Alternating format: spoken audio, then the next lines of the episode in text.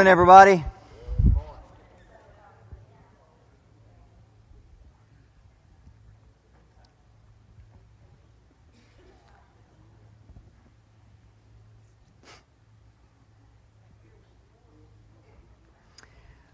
All right, if you got your Bibles and you want to follow along, we are in the very last lesson um, of our Genesis study. We're going to be in uh, starting in Genesis 49, 29, and we'll go all the way through the end of, uh, of chapter uh, 50. Uh, so, um, appropriately, uh, we've entitled uh, the, our lesson today, The End. Um, now, the, the title of our lesson is kind of a play on words. Of course, it represents the end of a, of a, of a 19 month study in Genesis. Um, it re- represents the end of the book, obviously, and uh, um, what a great study I think it's been. Um, I know I've I've gotten a, a, ton out of it. It's a little bittersweet for me. I, I think when you get in a study like this, um, you, as you get near the end, you're kind of ready to move to something else. Uh, but at the same time, um, it's like kind of leaving an old friend. You've been in it so long, you know, you kind of, you know, you kind of want to stick around a little bit longer but it is the end of our study. But it also, chapter 50 represents the end of two lives. And in this chapter, uh, as we read it, you're going to see Moses is going to document the death of two men. Uh, the first one he's going to document is the death of Jacob. And he's going to do this in, in very great detail. And then he's going to just skip 50 years of history. He's just going to skip 50 years and he's going to document the death of, uh, of, of, Joseph. So it, it doesn't take a rocket science scientist to figure out that death is the theme of this, uh, of this chapter. So there's got to be something important about their deaths that he wants us to see. Okay, it's got. I mean, this chapter is about death, and and so there's got to be something important regarding these deaths that that Moses wants us to see. Now, if you've been with us from this in this book and in this study, you might think, well, now this kind of seems like a a pretty abysmal end uh, to a book. In fact, some of the commentaries I read said, well, you know, if Moses was a modern day writer, uh, he wasn't a very good one because you've got this great book and you just end with a coffin. Basically, is how it ends. But I think it's the absolute perfect ending because Think about it. Where else could it end? Every story on this earth is going to end with a coffin. Right? That, that's how every story, your story, my story, her story, his story, all of our stories are going to end in death. So where else could this, where else would Genesis have ended? I think it's an absolute uh, perfect uh, ending. So uh, we're going to see how that kind of works out as we go through. So let's begin in Genesis 49. 29 to 32. And it says this, talking about Jacob, it says, Then he commanded them, talking to his sons, and he said to them, I am to be gathered to my people. Bury me with my fathers in the cave that is in the field of Ephron the Hittite, in the cave that is in the field at Machpelah, to the east of Mamre, in the land of Canaan, which Abraham bought with the field from Ephron the Hittite to possess as a burying place. You remember back in the story where Abraham bought the cave where he could bury uh, himself and Sarah, right? I mean, we, we went over all that. There they buried Abraham and Sarah, his wife. There they buried Isaac and Rebekah, his wife. And there I buried Leah. The field and the cave that is in it were bought from the, from the Hittites. So Jacob is, we, have said it before, Jacob's been dying for, for many years, but now he gets to the point where it's the real deal. Okay, he is very, very close. And before he dies, he gives very explicit, very detailed constructions, uh, instructions to his sons about his burial. He wants to be taken back to the promised land. He wants to be taken back to Canaan. And he wants to be buried in the same cave that his, that his grandfather Abraham was buried in in the same cave that his father Isaac was buried in. Now, the first thing we want to see about this is his burial matters to him. It's important to him. Now, I think later on we're going to see we're going to see why, but as I was studying this, something came to my mind. Kathy and I I heard a song a long time ago. Uh, it's called "All My Tears." I don't know if you, any of you have ever heard this song. It's, it's a it's a great song. It was originally written in the early '90s. It's been performed by uh, various artists like Jars of Clay and Selah, and I think even uh, Emmylou Harris, the country singer, recorded this song. And it, it's called "All My Tears Be Washed Away." And the and the chorus goes like this: "It don't matter where you bury me, because I'll be home and I'll be free. It don't matter where I lay, 'cause all my tears will be washed away." Now it's a really good song. And, and Kathy and I, the first time we, we heard it, we, we just played it over and over. It's, it's a great song. But that song says, I was thinking about this, that song says, you know, it don't matter where you bury me, but to Jacob, it mattered. It did matter. You know, wouldn't it have just been easy just to say, you know, here we are in Egypt and all the families here, just bury me right here? Because it don't matter where I'm buried. But to Jacob, it was important. It was very important. That's why he gives detailed instructions. And we'll look at that more as we, as we move through. Verse 33. So when Jacob finished commanding his sons, he drew up his feet into the bed and he breathed his last. And then I think one of the coolest statements in the Bible he was gathered to his people. Now, we've seen this statement before. And back in Genesis 25, it says Abraham breathed his last and he was gathered to his people. When Isaac, uh, Jacob's father, died, it says the same thing. Isaac breathed his last in Genesis 35 and was gathered to his uh, people. Now, when you study this, some commentators kind of make the argument that this doesn't really mean anything, that it's just kind of a euphemism for, for death. But I don't believe that at all. Uh, I believe it was an ancient expression of the, of the patriarchs, Abraham, Isaac, and Jacob. It was an ancient way they expressed of their hope of life after death. Not just going down to the grave, not just being buried in the dirt but, or in a cave, but being gathered to their uh, people.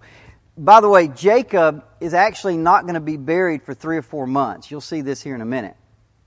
It's going to take some time for, for all this stuff to happen and get all the way back to the cave and be buried. That's not what he's talking about. He's not talking about his burial. It says he was gathered to his people at the very moment that he died. He was he went to heaven to be with his people uh, when he when he died. Look at verse uh, Genesis fifty one through three. Then Joseph fell on his father's face and he wept over him and he kissed him. And Joseph commanded his servants, the physicians, to embalm his father. So the physicians embalmed Israel. Forty days were required for it, for that is how many are required for embalming. And the Egyptians wept for him seventy days. Now, the process of embalming, we all have, if you, you know, you went to high school and you studied uh, history, you see the pharaohs and the, the, that whole process of the mummies and stuff. So embalming is, is, something, I don't know if it was invented in Egypt, but it's been something uh, that's been present in Egypt for thousands of years. Uh, we've got some descriptions of that process, and I, I actually edited this out because some of it was pretty, uh, uh, pretty graphic.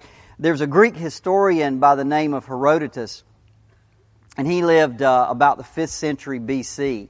Uh, and he actually described this process, and these are his words. So these, these are these words here about 2,500 years old. It says, The body was given to the embalmers, who first took out the brain and the entrails and washed them in palm wine, impregnated with strong astringent drugs, after which they began to anoint the body with oil of cedar, myrrh, cinnamon, and cassia. They next put it into a solution of niter, which is a, a chemical. We, all, we know it today as saltpeter. So that they allowed 70 days to complete the embalming, after which they bound it up in swaths of linen besmeared with gum. Being then able to resist putrefaction, it was delivered to the relatives, enclosed in a wooden or paper case somewhat resembling a coffin. And they laid in the catacomb or grave belonging to the family, where it was placed in an upright position against the, the wall. So, so Joseph, again, this was very common in, in Egypt. It was, it was very customary for dignitaries. I, I don't think everybody in Egypt was embalmed, but for dignitaries, if you were royalty, excuse me, you were someone of importance, uh, they would embalm you. Now, this is more, I don't know if this is really being done for Jacob because he's a dignitary. I'm not saying it wouldn't have been, but this really has a much more practical use because they've got to take his body all the way back to Canaan, which is a journey of probably at least several weeks, right? So this is more, uh, this is, this is really more out of a practicality. They've got to somehow keep his body, uh, you know, from doing what bodies do after they die. It's a long way back to Canaan. And so I think that's probably more why he and had him embalmed than, uh, than, than just because he was some kind of a, a dignitary. As a side note, by the way, do you remember when Rachel, when, um, uh, when Jacob and everybody was coming from Haran and they were coming to the promised land and they got to Bethlehem and Rachel died. Y'all remember that? Giving birth to Benjamin. And it says he buried her there. By the way, he couldn't make it. Well, that, see, he didn't have access to embalmers. And that day, when you died, they buried you right there. They couldn't say, well, load them up in the wagon and let's take them. No, that, because you didn't have access to embalmers. So the body would begin to deteriorate in that in the heat and stuff very quickly. So that's probably one of the reasons that he had to bury um, he had to bury Rachel right there where she died in Bethlehem and not be able to get her back to uh, the cave of Machpelah. So anyway, they're going to embalm Jacob. So Jake, uh, Joseph instructs the physicians to embalm him. It's a process that takes about 70 days, and so the Egyptians uh, join Joseph in mourning. And so they make this big to do about mourning, and it's, it's, it's out of respect for Joseph, out of respect for Jacob.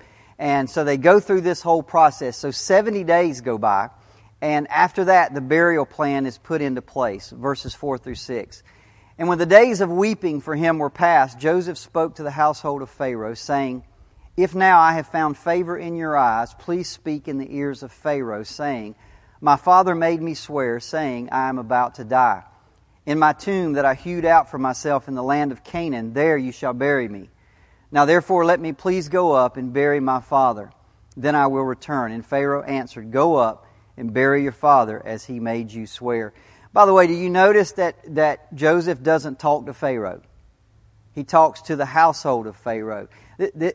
Listen, he's second in command. I'm sure he can talk to Pharaoh. This probably had something to do with uh, some kind of ceremonial defilement you know, even in the, the Jewish law, the Mosaic law, when you were around um, a dead person, you were defiled for a certain amount of time.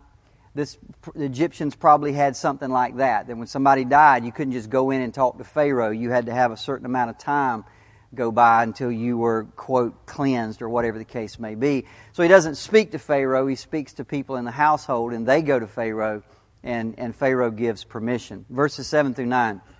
So Joseph went up to bury his father, and with him went up all the servants of Pharaoh, the elders of his household, all the elders of the land of Egypt, as well as all the household of Joseph, his brothers, and his father's household. Only their children, their flocks, and their herds were left in the land of Goshen. And there went up with him both chariots and horsemen. It was a very great company. So they, they, they get this funeral procession and all the dignitaries, all the elders of the land of Egypt, all the, all the children, all the wives, all the grown, everybody that was old enough to go. It's just huge procession. And then joining them, of course, is chariots and horsemen. And they probably go along for security, right? Because it's a long journey, a lot of things can happen. So you've just got this huge amount of, of, of people that are going along in this funeral procession. Now, it, it evidently it is a huge funeral procession. In fact, it's so big that the people of the land that they go through had never seen anything like this. It makes a, a huge impression on them. Look at verses 10 to 11. When they came to the threshing floor of Atad, which is beyond the Jordan, they lamented there with a very great and grievous lamentation, and he made a mourning for his father seven days. And when the inhabitants of the land, the Canaanites, saw the mourning on the threshing floor of Atad, they said, This is a grievous mourning by the Egyptians. Therefore, the place was named Abel Mizraim, which means the place of mourning. And it is beyond the Jordan. Now, it tells us twice something.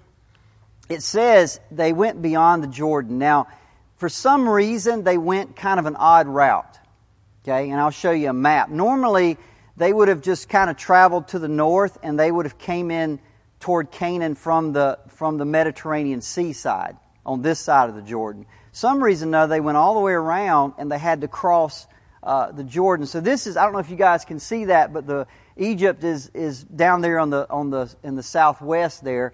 The red would be a normal trade route. Those are the normal routes you would go up, and you would approach uh, you would approach Canaan again from the Mediterranean Sea. You'd never have to cross the Jordan, but they didn't go that route.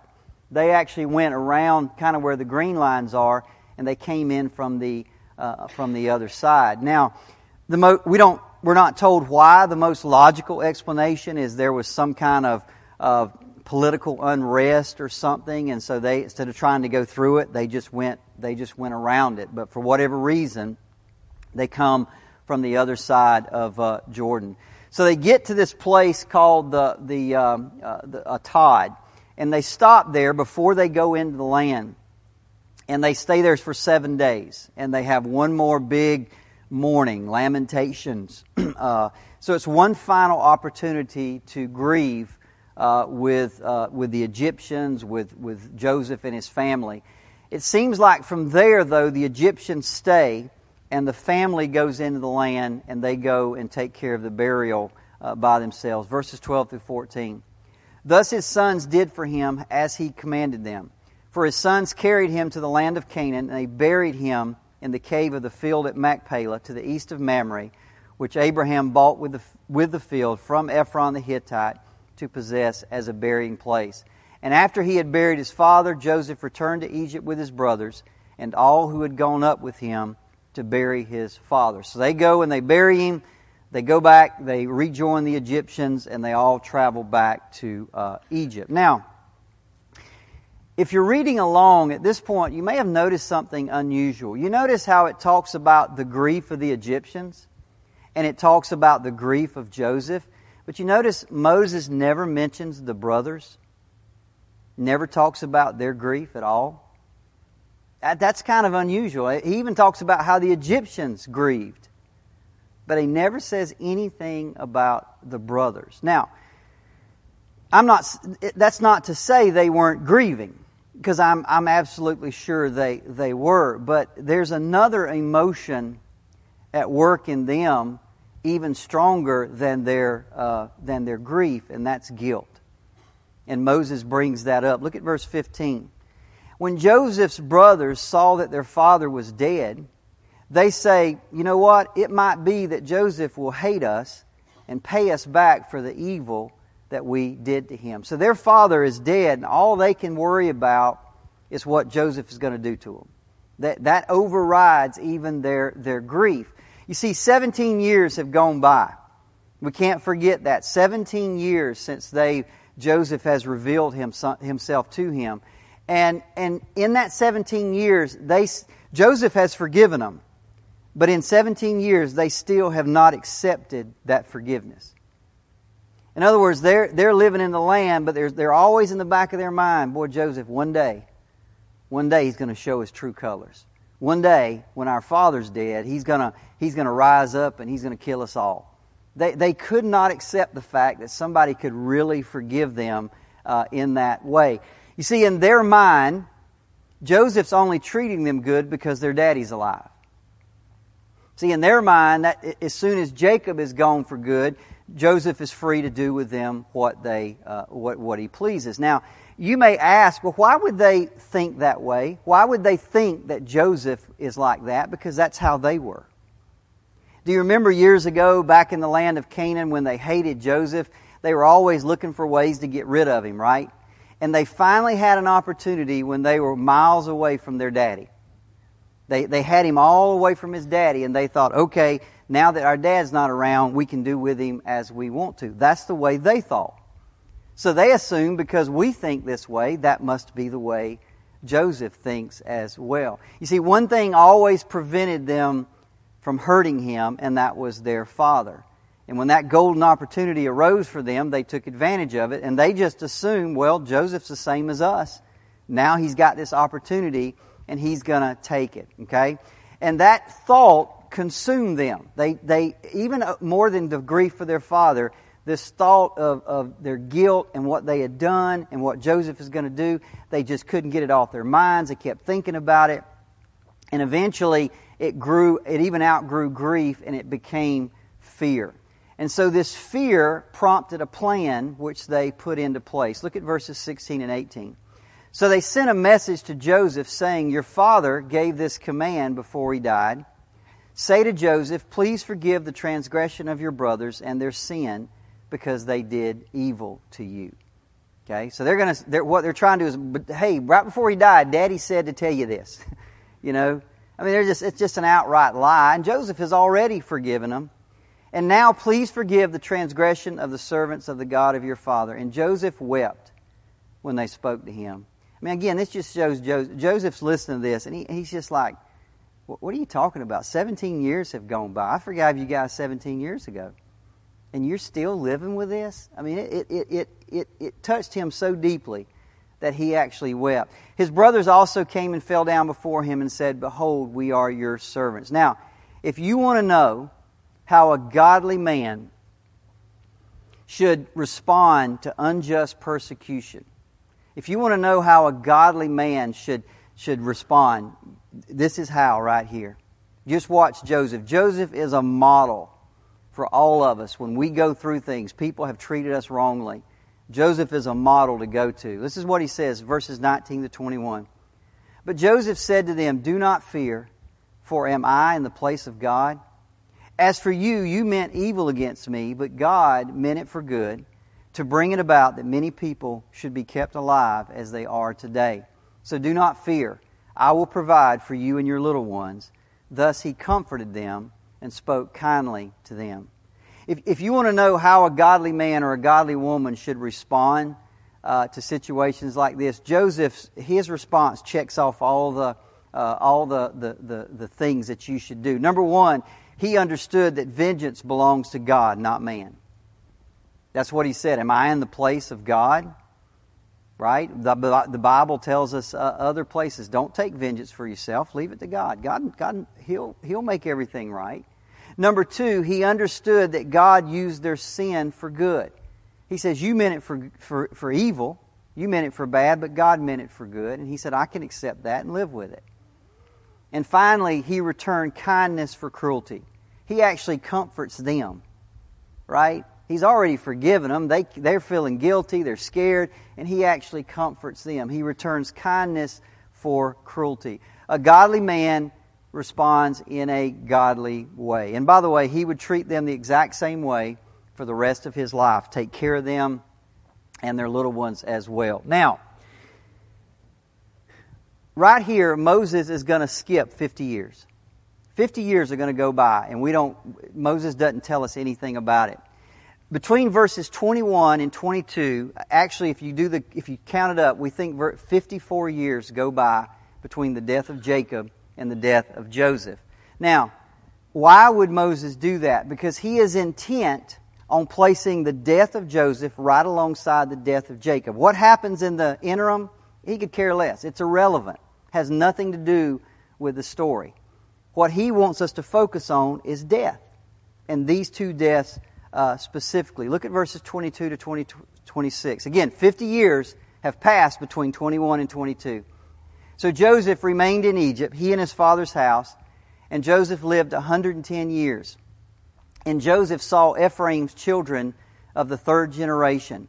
The children also of Machir, the son of Manasseh, were counted as Joseph's own. And the Hebrew says literally were born on his, his knees. And Joseph said to his brothers, I'm about to die but God will visit you and bring you up out of this land to the land that he swore to Abraham, to Isaac, and to Jacob.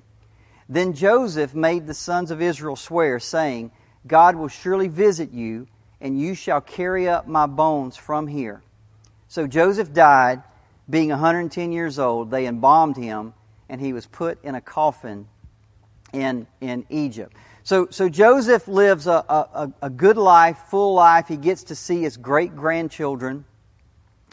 And he gets to the point where he's going to die, and he pulls everybody in just like his father, and he gives specific instructions about his burial. This is what I want you to do with my, with my bones. Now, once again, what you and I need to see, it matters, does it not? It's important to him. He doesn't say, hey, you know what, man, I'm, I'm, I'm, I'm going on to be with my people. I'm going to be with God. I don't really care what you do with my bones. I don't care what you do. No, it mattered to him. his burial mattered. So, let's look at both of these. And again, I think this is what Moses wants us to see. This is all about death and burial and the fact that it was important to them. Both of them wanted to be buried in Canaan. Okay? They wanted their burial to have a purpose. So, what purpose did their burial serve? Well, their burial serves the I think the exact same purpose that you and I our burial should should serve. That is to serve as a pointer and a reminder. Okay? A pointer and a reminder. Jacob's death, he says, Hey, I'm about to die. I want you to take me now. Don't wait, but take me now and let's go back to Canaan. Now, why would he want that? I think because he wanted his boys, he wanted his family to see the land of promise one more time. Remember, those boys are going to die in Egypt. When they go back to Egypt, they're going to die there. As far as we know, they never go back. But he wanted them to see Canaan. He wanted them to see the promised land one more time. And the way they did that was by transporting his body all the way back to the land of Canaan. You see, his burial served a purpose.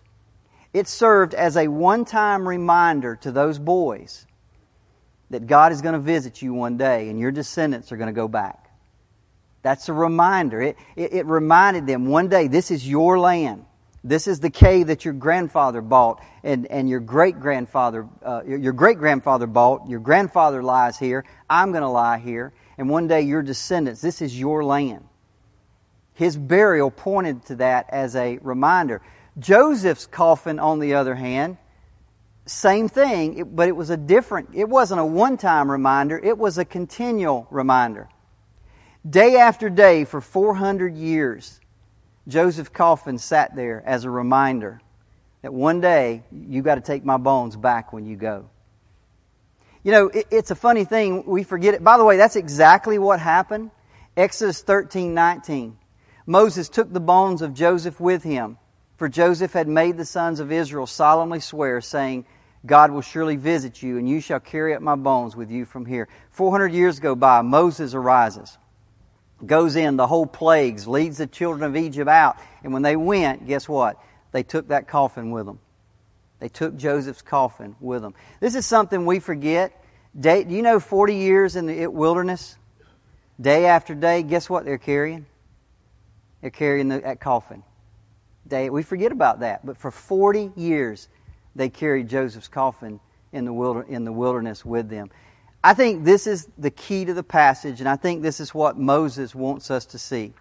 Both of those men, Jacob and Joseph, determined that their burial would serve two purposes. Number one, it would be a testimony to their faith, and number two, it would be a stimulus to the faith of their descendants. It would be a stimulus to the faith of others. You are going to the promised land. Take me with you when God comes, right? So both of their burials served a, a purpose. Now, what do you and I take out of this? Well, as I said when we started, this is a perfect ending to me to Genesis because all of our stories end just like Jacob's and just like Joseph's. It's all going to end with a coffin. So here's the question Should our burials matter? Should our burials matter? Does it really matter? Well, I, my, my, I'm here to say absolutely it does. That our burial is our last statement to be. It, Jacob's last statement was, This is what I want you to do with my body. Joseph's last statement, This is what I want you to do with my bones. Our last statement of our faith, our last act of faith, is how we're buried. What happens, what's said, those kind of things, right? So absolutely it matters. I want to I want to close with this. We've been in this 19 months in this study of, of Genesis. And if you go back to January of 2018, it all started with paradise, didn't it? Genesis 1 1 in the beginning, God created the heavens and the earth. He created an absolute paradise. And it ends with a coffin. I mean, it's, again, starts in paradise and ends with a coffin. But Genesis 50, by the way, is not the end of the story. Just as a coffin is not the end of, of our story. Moses himself will still will write four more books. He'll write Exodus, Leviticus, Numbers, and Deuteronomy. God will ordain that another 61 books will be written before it's all over. And the final book of Revelation, guess what? We return to paradise. Let's read about it because it's, I mean, it's a one, we, we end with a coffin, but that's not the end for us. Revelation 21 tells us this Then I saw a new heaven and a new earth. For the first heaven and the first earth had passed away, and the sea was no more. And I saw the holy city, New Jerusalem, coming down out of heaven from God, prepared as a bride adorned for her husband. And I heard a loud voice from the throne saying, Behold, the dwelling place of God is with man. He will dwell with them, and they will be his people, and God himself will be with them as their God. He will wipe away every tear from their eyes, and death shall be no more, neither shall there be mourning, nor crying, nor pain any more, for the former things have passed away. You see, the coffin is not the end for us, just as the Genesis 50 is not the, the, the end of the story. I want to close this morning with a view of a, uh, what I call a Christian perspective on, on death. I actually uh, preached a sermon here on a Wednesday night several years ago on this. I had read a book uh, by uh, on a it was a biography of a guy by the name of, of uh, Martyn Lloyd-Jones, who was a, a preacher over in England. And I was reading his biography, and it got to the end and it, it dealt with his death and how he died. And that the, the end of that i really be honest with you i can't really remember much of the rest of it but i remember the end. I remember some of the things that he said about dying and that really uh, stuck with me. Three things on a christian perspective. Number one we should not fear death. We should not fear death. Martyn Lloyd-Jones said this the hope of a sudden death is based upon the fear of death. But death is not something to slip by, it should be victorious. What is this brief earthly life in context of eternity? He's saying the exact same thing that the writer of Hebrews. Listen to what the writer of Hebrews says. Since therefore the children share in flesh and blood, he himself, talking about Jesus, likewise partook of the same things, that through death he might destroy the one who has the power of death, that is the devil. Now listen to this. And deliver all those who through fear of death were subject to lifelong slavery. The writer of Hebrews says that the fear of death is like being a slave. You are never free. You are never truly free if you go through this life afraid to die. That's what he's saying. Does everybody see that? It's like a slavery. But Jesus came to deliver us from that slavery to set us, to make us truly free, free indeed. Now, how does he do that as a Christian? Why should we be free? Because the sting of death is guilt. The sting of death is judgment. Look at 1 Corinthians 15 56. The sting of death is sin, and the power of sin is the law. But 1 Thessalonians 5 9 and 10 says, God has not destined us for wrath. We are forgiven. God's not, Listen, there will be a judgment on the other side, but it will be a different kind of judgment. It'll be a judgment of your works, what you did. It'll be a reward type judgment. But the judgment for sin, the judgment of wrath, we don't go through that at all. We're free from that. So death for us is stepping into eternity, it's stepping into eternal life, true life, real life for the very first time. It should be a wonderful thing, not something that we should, should fear for me, I, I, try to think of it like a roller coaster. Have any of y'all like roller coasters? You know, if you get on a roller coaster, listen, everybody, you sit in that seat, there's a little bit of fear, right? You can't help it. That, that's what makes a good roller coaster. But the fact is, you know you're going to be okay. It's thrilling, right? Death's kind of like that. It's the unknown. But we shouldn't fear it because there's going to be judgment on the other side. We are free from that, and we need to live like that. D.L. Moody said this Soon you will read in the newspaper that I am dead. Don't believe it for a moment. I will be more alive than ever before. Man, if we could live our lives like that, that, that it's not the end, it is a beginning. And in fact, it's the real beginning of true life. Number one, don't fear death. Number two, live your life with a view towards death. Live your life with a view towards death. Martyn Lloyd-Jones said this The world is too much with us. We, we hold on to life so tenaciously, and that is so wrong, so different from the New Testament. even until last November, so so he you can see he was born in 1899. He died in 1981. He was he was uh, diagnosed with cancer when he was about uh, when he was about 81 years old, and he died I think when he was at, right around 82, 83. He said this: even until last November, when he was 80 years old, I wasn't conscious of my age. I felt it was ridiculous to talk about it because when we feel well and active, it's difficult to realize that the end is near. In Colombia, there's a city of about a half million people called Pasto, Colombia, and it is built at the foot of an active volcano. I mean, literally, you, you can go look at pictures of it. The volcano smokes all the time. I mean, it's active. Sometimes lava will even run down the sides of it. But those people live right there with that active volcano. And every day, they get up and go to work. Every day they take their kids to school. They, they, you know, they patch their roof. They buy their groceries. They tend their garden. They, they live their lives, but they know, just one glance looks up and they know at any moment it could all be gone. Listen, guys, that's the way it should be for us. We live lives. We, ha- we, we should enjoy life, live peaceable lives, full lives, fellowship, come to church, do it. But we should know that at any moment it could be gone.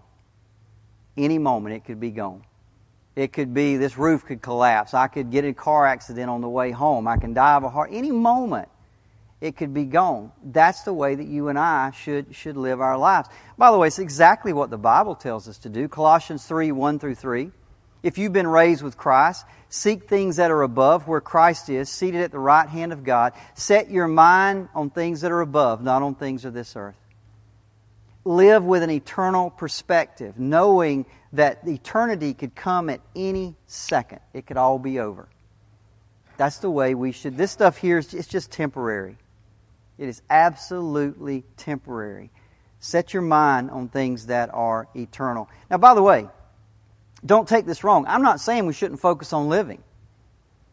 But I'm saying that our perspective on death should make us live differently than other people. Does that make sense?